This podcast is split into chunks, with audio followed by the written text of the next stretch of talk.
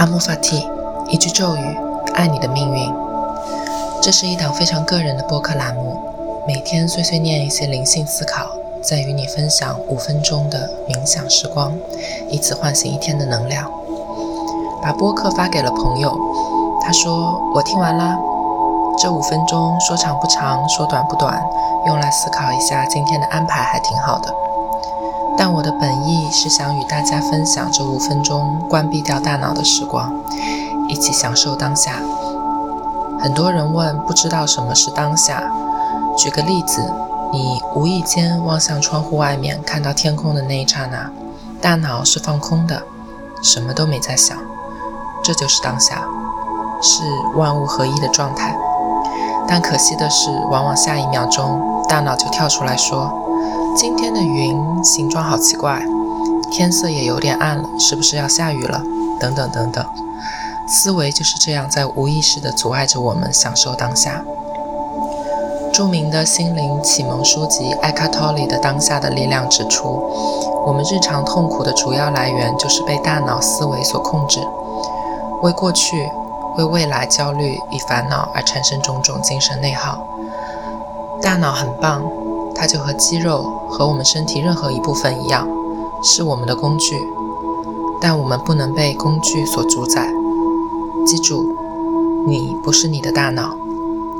我很喜欢的一句话送给你们：The brain is an instrument. Don't let it play you.